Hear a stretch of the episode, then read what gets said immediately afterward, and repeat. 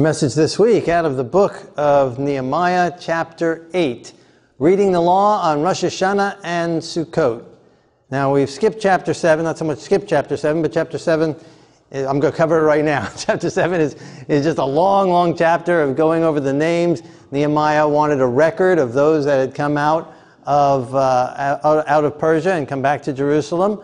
And so he had that all recorded. He he uh, put his uh, brother, the one who told him about the situation regarding Jerusalem when he was in Persia, and he put him in charge of Jerusalem, and, uh, and then goes over this whole list of names, which tells us, uh, might not be so important for us to know and, and have information right now, but I'm sure was very important for the people at that time to have a record of it, for to know who those, those who stepped out in faith, those who who uh, made the trek from Persia to a desolate city, to a broken down city with no industry and no uh, farmland and no you know, fertilized farmland and no, uh, nothing really ready for them turnkey and to start from scratch.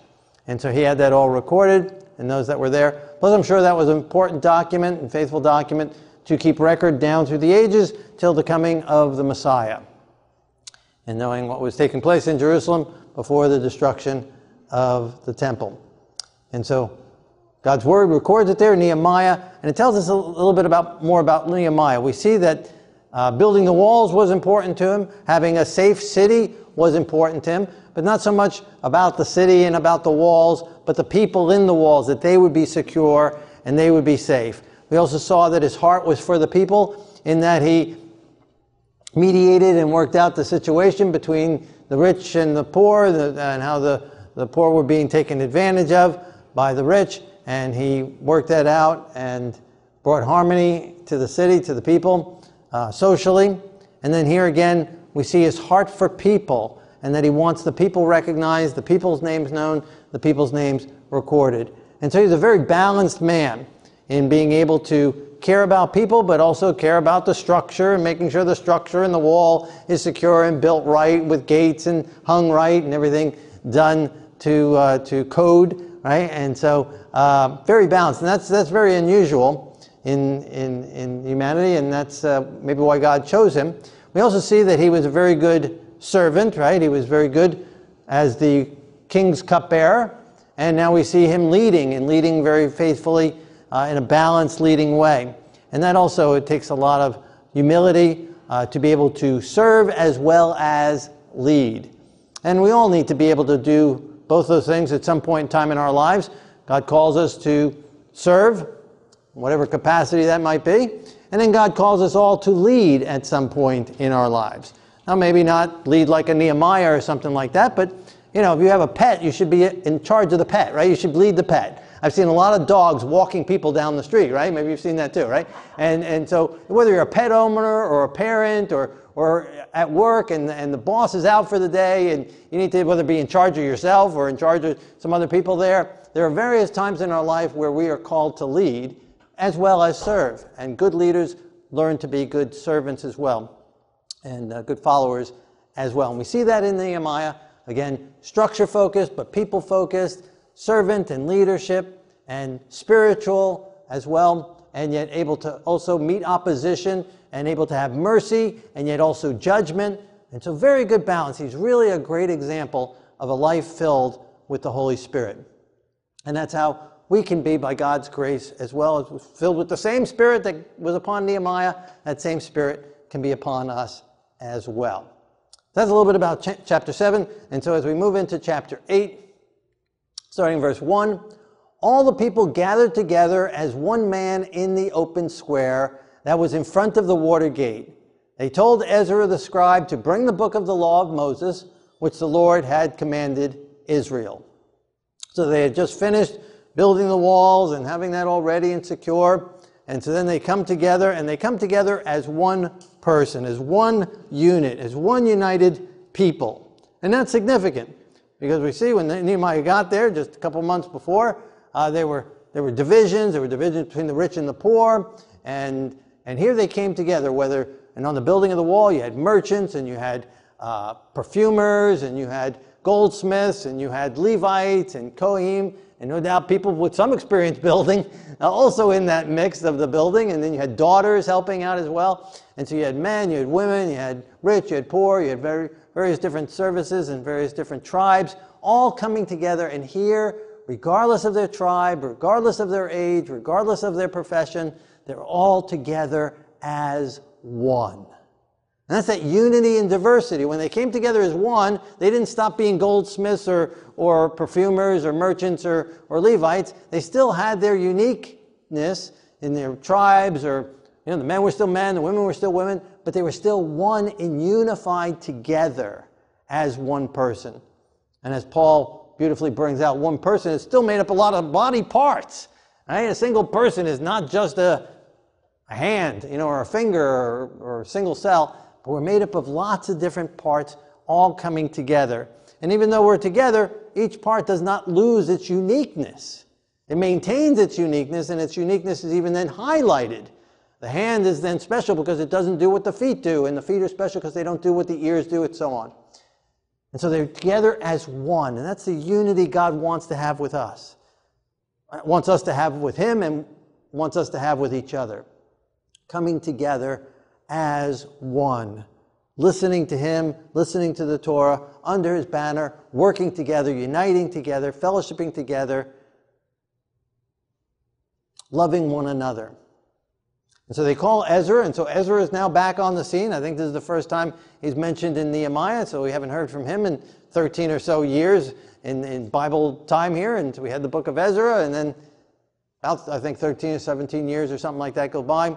And then Nehemiah comes on the scene, and he's still there, so a little bit aged now, and they bring him forth to read from the law of Moses. So Ezra the Kohen brought the law before the assembly of men and women and all who could hear with understanding on the first day of the seventh month. And this is interesting because they had just finished building the wall in 52 days. I think it's on the 25th or something like that of the sixth month, the month of Elul. And so now they've come to the first day of the seventh month, just a few days after that, right? And what's the first day of the seventh month? Rosh Hashanah, exactly. And so, uh, so here they are on Rosh Hashanah. So they're kind of coming together maybe as a combined thing. They're celebrating that they completed the wall, right? Look, stand back and look at the work that we had done. Look at those walls. Look at those gates. Look how beautiful this is. Look how uh, protected and secure we now are. And so let's rejoice in that and let us also observe the Feast of Tabernacles, or Feast of Trumpets, the Rosh Hashanah. And so, whether or not, I don't know what would have happened. You know, the timing just was right. That's when Nehemiah came and they built the walls in time. I don't know if it would have taken 65 days to build the wall, what they would have done. Would they taken break for the high holy days? And the enemy's still trying to come in? I don't, I don't know what they would have done. Or, or if they, if Nehemiah would have come in the spring or summer or something like that, winter, and would have got it done in 52 days and there was no nearby holiday, would they have still come together to again celebrate the completing of the wall? I think they would have. And so both things are combined here. Here they are. And so they did the job, and now it's time for the spiritual. Because Nehemiah, again, did not come just to build walls, not just to protect a city, but to protect people that make up the city to build up people, to build up community, to build up lives individually and corporately together. And so, certainly, a coming together and a hearing of God's word, that spiritual component, would be so vital whether it was Rosh Hashanah or not. And so, how nicely it worked out that he came just in time, that the city walls would be built just in time for them to be able to come together and hear the reading of God's Word on Rosh Hashanah. And he read it from the open square. He read it in the open square that was in front of the water gate from morning until midnoon, before the men and women and those who could understand, and the ears of all the people were attentive to the book of the law. So, reading from early morning, so that could be 7 o'clock, could be 6 o'clock, sunrise, however early they come out. You know, they're farmers, they're used to that. So, coming out early and staying there till noon. So, maybe five, six hours of listening to the Word of God. And you thought my sermons were long. And they're attentive to hearing the word of the Lord, right? And that was a key component there too, right? And so they've come and they're listening and their ears and all who have understanding. And understanding is mentioned several times in this chapter. And so we'll come back to that in a minute. And so they're, they're coming to hear the book of the law, the Torah, read by Ezra, and want to understand it so that it can be applied. And when Ezra read, all the people stood up, and Ezra blessed the Lord, the great God. Right? That's a great place to start. Praising the Lord, praying before reading, blessing his name, thanking him, praising him, because he is the great God. In all that he has done, he has sustained us down through the ages, brought us to this time,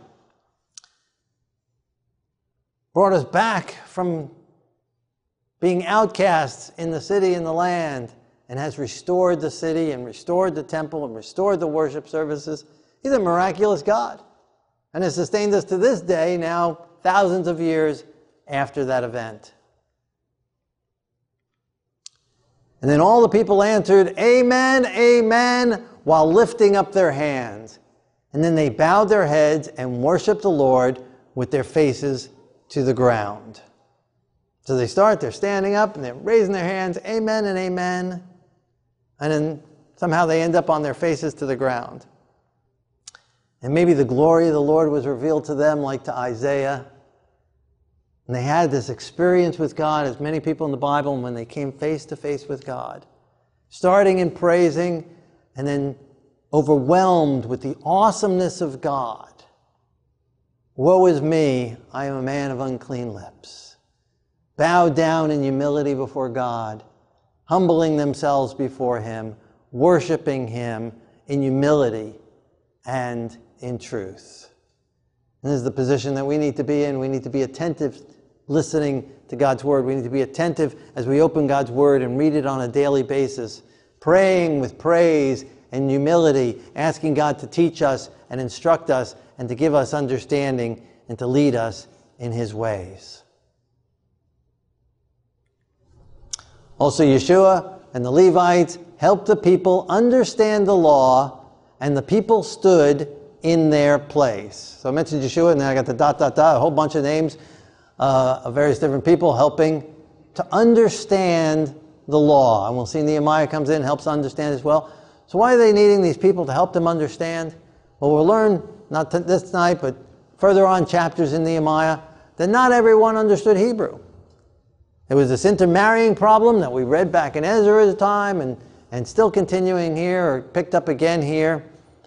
And there were children who did not speak the language of their father or of their mother because of this intermarrying problem.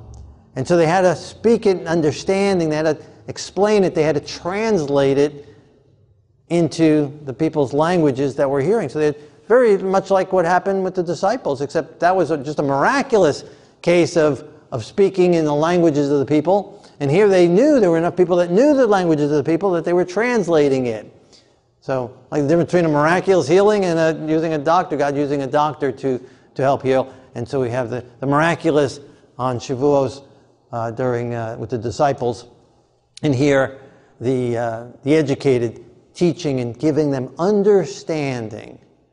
It's so important for us to understand what we're reading so we can take it to heart, so that it can be applied to our lives So we read God's word, we need to pray for God to give us understanding, to understand it in the context that it was written, to understand it in, in, in the context of the chapter and the book and the history of what was taking place, to understand it in the context of the whole entire Bible. What exactly is being meant here within the setting? And then also understanding the Word of God and how does this relate to the Messiah? How is he pictured here? Where is he amplified here? Well, he is the law of God. He is the Torah. He is the living word. And we need to stand before him and bow before him. We need to come attentively to him, listening to him, and soaking him in on a daily basis and receiving of him. Where is he in the text I'm reading this morning, each day as you go through reading the Bible? Where is Yeshua? Give me understanding to understand this in the light of the gospel. Give me understanding to understand this in the light of the life and death and burial and resurrection of the Messiah. And then, third, Lord, give me understanding in how this applies to my life this day. And what I'm going to be doing, and what you're going to have me doing, and what, what's going to be taking place, and what's going to happen in my surroundings, in my situation, in my life this day how will this be helpful? How will what I'm reading this morning have a purpose in your plan for my life? Give me understanding of what this means to me, of what I've gone through in my past, what you're doing in my future. How can I use this in helping others in their problems? How will it meet my need? How will it help me grow closer to you, Lord? And how will it prepare me for heaven? And that's how we need to read the Word. We need to be praying that way and reading the Word of God with that desire to understand it on those various different levels. And so I believe they're there teaching them, instructing them, and giving them understanding of the Word. And we'll see why in, in just another couple verses. And they read distinctly from the book and in the law of God, and they gave the sense and helped them to understand the reading. So again, several times it mentions understanding, getting the sense. It's important. And if we need help, well, then that's why God has called us to come together, to learn from each other, and to grow together in understanding and getting the sense of God's Word. Nehemiah, who was the governor, and Ezra the Kohen, the scribe, and the Levites who taught the people, said to all the people, this day is holy to the Lord your God. Do not mourn nor weep. For all the people wept when they heard the words of the law. Right? This is why we know it hit home. They had an understanding, and not just, okay, so these are the laws that Moses wrote thousands of years ago, but the application hit home. They had an understanding of their lives in relation to the reading of God's word. And it brought this sorrow of heart. It brought conviction. It brought the gift of repentance. And they were crying and weeping. And that's a good thing. That's a healing thing taking place. And I don't believe they stopped it right away. I mean, again, they were here for five, six hours. And so Nehemiah and Ezra might have let them weep it out for, for a couple hours or a few hours as they were reading God's word. But before they got to the end, or maybe when they got to the end, they said, Don't continue to weep throughout this. It's, um, this is a holy day of the Lord your God. Rejoice not only in that He has brought conviction to us and showed us where we have fallen short of the glory of the Lord, but also be thankful that He is merciful and that He has provided a way of escape, of forgiveness, and of mercy through the at that time, the sacrifices and the pointing forward to the Messiah to come.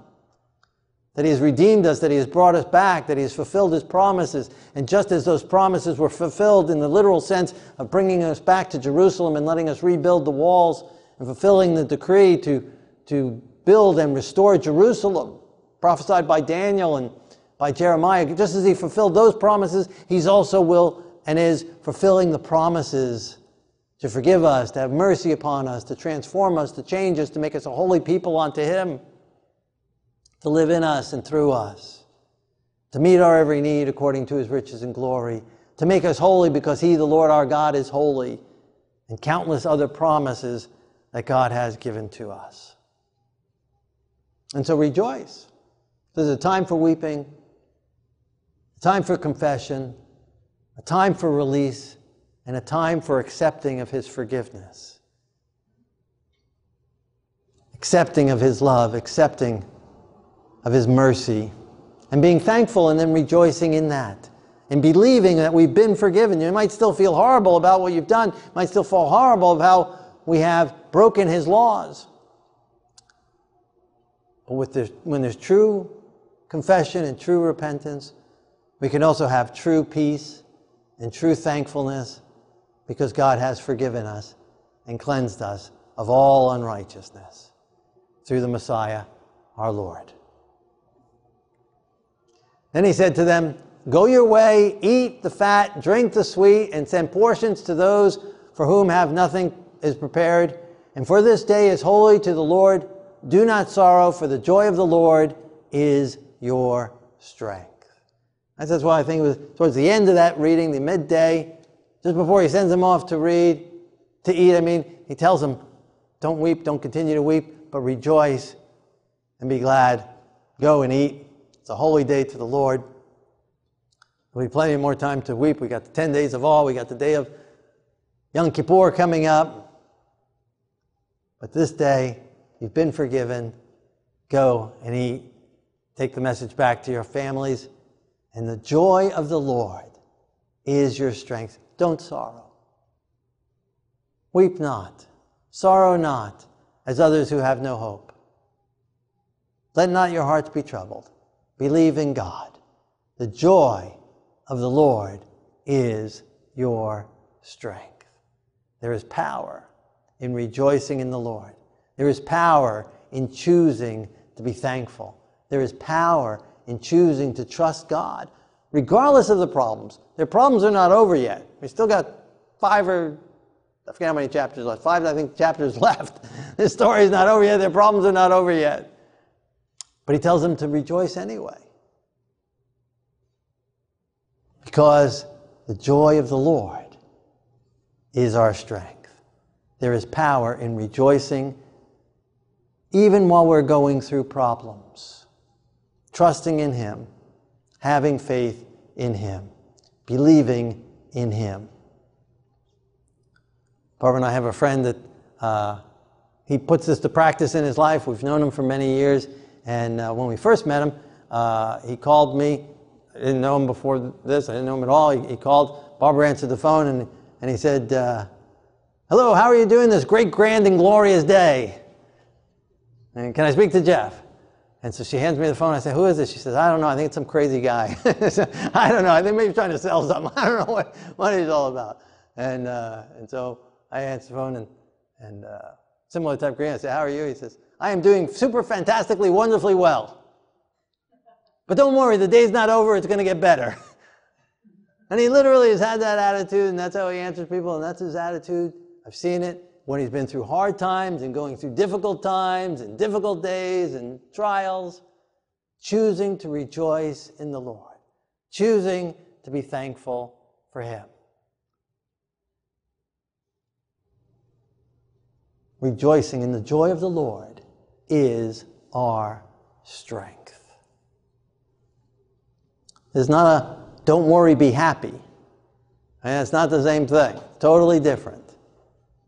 Don't worry, be happy means denying the reality that's going on around us and just trying to make yourself happy, maybe with drugs or alcohol or whatever else. But rejoicing in the Lord is it's different. It's acknowledging there's problems. Nehemiah didn't ignore the problems, he faced the problems. But rejoice not because we're ignoring the problems, but rejoice because our God is our strength and he is bigger than the problems that we face. That's the difference. That's the difference. So do not sorrow. So the Levites quieted all the people, saying, Be still, for the day is holy. Do not be grieved. And all the people went their way to eat and drink and to send portions and rejoice greatly because they understood the words that were declared to them. We will be able to go and rejoice and be glad and rejoice greatly and share and be generous when we understand the words of God's law that are declared to us, that God has given to us, that God has passed down through the ages to us. And that's a miracle in itself that we still have the Word of God today, that we still have what Moses wrote. Absolutely amazing. God's hand is definitely, divinely over it. And on the second day, the heads of the fathers' houses, houses of all the people, with the Kohanim and the Levites, were gathered to Ezra the scribe in order to understand the words of the law. So they came back the second day and again, still wanting to understand and gain understanding and gain knowledge and gain application for their lives. Eagerly desiring, and again, probably another six, five, six hour day. May God give us that type of burning, that type of thirsting, type of panting after the, the word of the Lord, hungering and thirsting for his word, to eat and drink him in. We can't have that naturally. That's not our natural nature. But we can pray for that. Lord, give me a love for your word.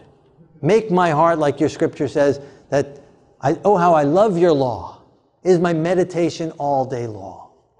Or we can pray and God can give us that. Again, we're not naturally born with that. It's not like some people have it and some people don't. God will give it to anyone who asks, and none of us have it naturally. But God will give it to us as we seek Him with all our heart, with all our soul, with all our strength, asking Him to give us a longing for Him.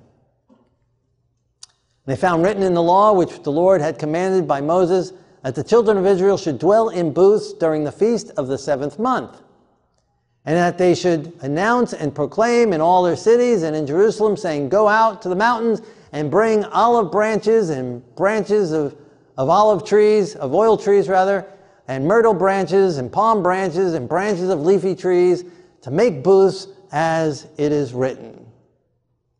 And so they're reading, oh, we should do Sukkot too. Look, here we are in the seventh month. How nice. How that worked out. 52 days, we got the walls built, and now we get to rejoice greatly. And so they've gone through, so they end up going through Yom Kippur and confession of sin, accepting the atonement and the sacrifices, and no doubt the, the, the scapegoat and the Lord's goat, and, and the atonement for the whole nation and for each different person. And now they're able to rejoice in Sukkot. They go and gather, and there's the list of branches of trees that they use. A little different list than, than traditionally today. Right? In, in this branch, yes, this is the myrtle. We do the myrtles today, and, and there's the branches of palm branches, and we still do that today. And the leafy trees, well, maybe that's the willow, who knows. Uh, but uh, the etrog is not mentioned here. Olive branches are mentioned here. And oil trees, I don't know what an oil tree is, you know, maybe a banana tree, right? Bananas are pretty oily trees. I don't know. Banana oil, did you ever hear anyone say all that banana oil? Right? So I don't know. I don't know what kind of tree was the, the uh, trees of oil or, or uh, branches of oil trees, but they had them as well. And the people went out and brought them and made themselves booths, each one on the roof of his house, or in their courtyards, or in the courts of the, of the house of God, and in the open square of the water gate and in the open square of the gate of Ephraim. So, Sukkot all over the place. Sukkot all over the place. Booths all around the city, on the roofs, in the, by the gates. The people coming together to rejoice together. The whole assembly of those who had returned from the captivity made booths and sat under the booths. For since the days of Joshua the son of Nun, until that day, the children of Israel had not done so. And there was very great gladness. Now, I'm not sure exactly what it means that it hasn't been done like since the days of Joshua. I mean, they celebrated several Sukkots since the days of Joshua. Uh, maybe not in exact manner, maybe not exact to the fullness, or or maybe he's just saying, this is the best since then. I don't know. You know, maybe he's just saying, I'm the best. We're the best. This is the best. You know, everything's the best. I don't know what. But he says, hasn't been done so since the time of Joshua. It was a time of rejoicing. They were very thankful. In a sense, they had come out of a captivity. They had come out of a barrenness. They had come out of a wilderness and came into the promised land, back into the fulfillment of the building of the temple, not just the temple, but also the building of the city, not just of the city, but the administration, to be able to have judgment, to be able to live their lives as a city of God. So it was great to rejoice. Secure in the borders, secure in the walls, secure in the city, and most importantly, that they were as one person. They were united together with God as the center. Yeshua as the chief cornerstone. Each person fit stones building up the walls. The city of God, the real city of God, whose builder and maker is not man. Not even greater than the New Jerusalem, but the people of the New Jerusalem. The people of God are the city of God. Here they are together, uniting together, rejoicing together, after being cleansed, after weeping, after repentance, after confession, putting away differences, of not abusing each other anymore, forgiving those that took advantage of the others, and coming together as one. Their enemies repelled, and they're together as one and rejoicing. it's a beautiful picture of what God has in store for us and for all eternity. The eternal Sukkot that God wants us to rejoice in and experience. Day by day, from the first day until the last, he read from the book of the law of God, and they kept the feast seven days. And on the eighth day, there was a sacred assembly according to the prescribed manner. So they continued every day reading the Word of God. That's so foundational. The Word of God. That is the foundation for our lives. That is the foundation for a city. That is a foundation for morality, to know right from wrong, to build upon, to grow upon. And our lives are weak and blown around. Yeshua said, build. Uh, a city built on, on sand will be blown away. Right? And we see that here in Florida, right? Built too close to the coast, tides come in, can undercut a building and wash it away. Hurricane come and take away the sand and take the houses with it.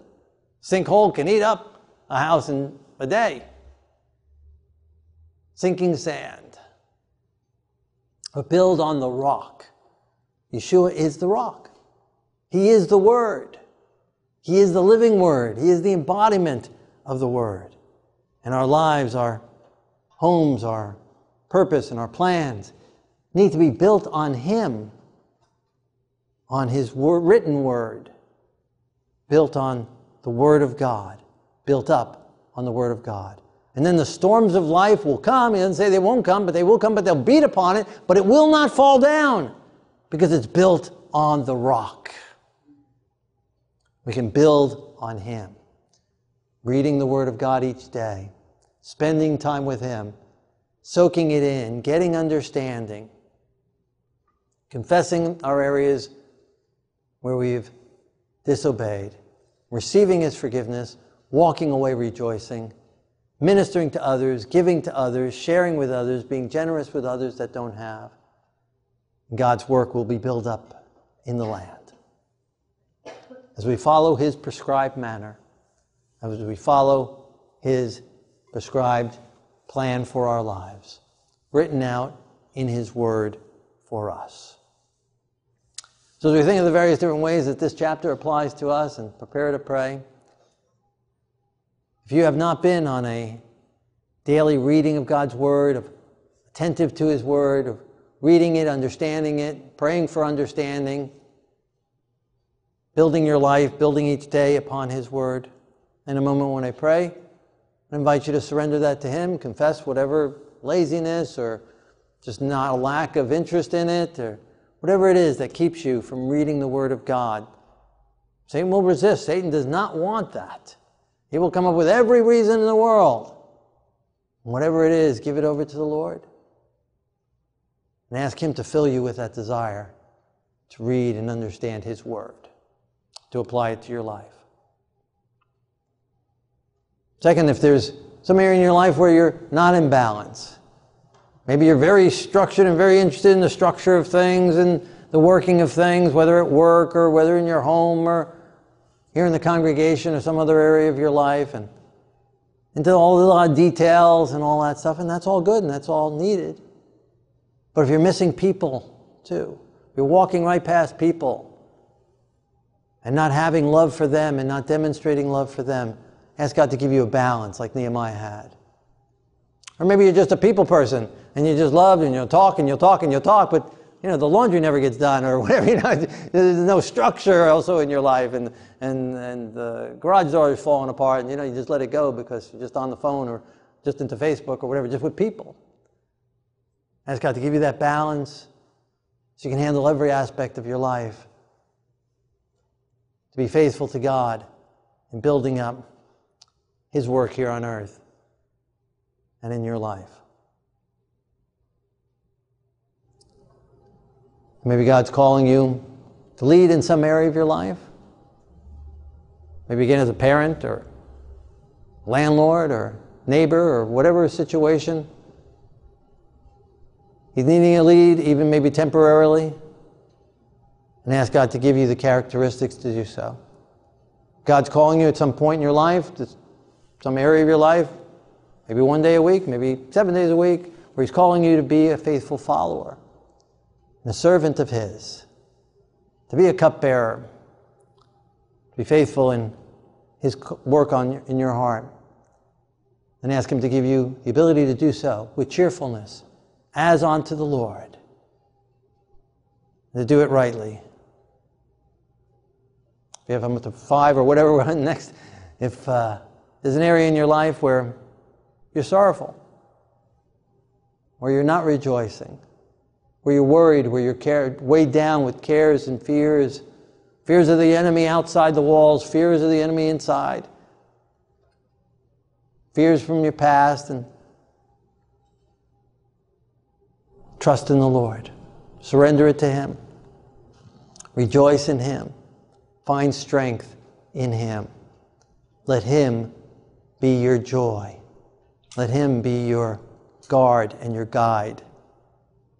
Let Him be your protection. Let Him be your walls. Lay firmly hold on Him and do not let go. There's some area in your life where your life is not in harmony with God's Word. And you need that gift of confession and the gift of repentance to turn from that wicked way. Some area you know that's wrong, you're not doing what you know you should be doing, or you're doing something you know you shouldn't be doing. Come to the Messiah. Bow down before Him, your face to the ground, weeping in heart and mind. Confess it to Him because every sin has killed him. Accept his forgiveness, accept his mercy, and let him lift you up and transform you and change you. If any of those areas apply to you, as we pray together, let God do his work. Our Lord and our God, King of the universe, we praise your name and thank you for your word and thank you for godly examples like Nehemiah. And we do pray, Lord, that your hand would be over us as we serve you and walk in your ways. Thank you for your cleansing. Thank you, Yeshua, for your death.